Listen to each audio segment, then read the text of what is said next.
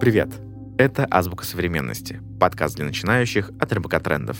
Сегодня проходим букву U. U — UX. Эти две буквы расшифровываются просто User Experience, что в переводе на русский означает пользовательский опыт — Вообще UX — это вид дизайна, который используют разработчики при создании интерфейсов. Согласно исследованию Оксфордского журнала, цель UX — удовлетворить клиента, привлечь его внимание за счет удовольствия, которое он получит от простоты в процессе использования продукта. UX-дизайнеры — профессия не новая.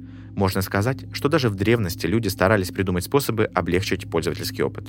Вспомним хотя бы различные варианты точильного камня для мечей.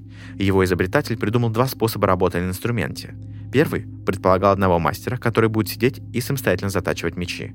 Второй — двух, чтобы была возможность крутить специальное колесо. Более современный пример. Первый Macintosh. Проектировщики Apple воплотили идею использования окон вместо командной строки, сделав такой интерфейс доступным для всех пользователей. А теперь закрепим знания. Повторяйте за мной. U, UX. Попробуем составить несколько предложений с этим словом. Например, это ПО очень удобное в использовании. Вряд ли у меня получится привыкнуть к другому. Видно, что разработчик позаботился о UX. Или Неважно, что вы придумываете. Чтобы продать свою идею, подумайте о пользовательском опыте и соберите хорошую команду UX-дизайнеров.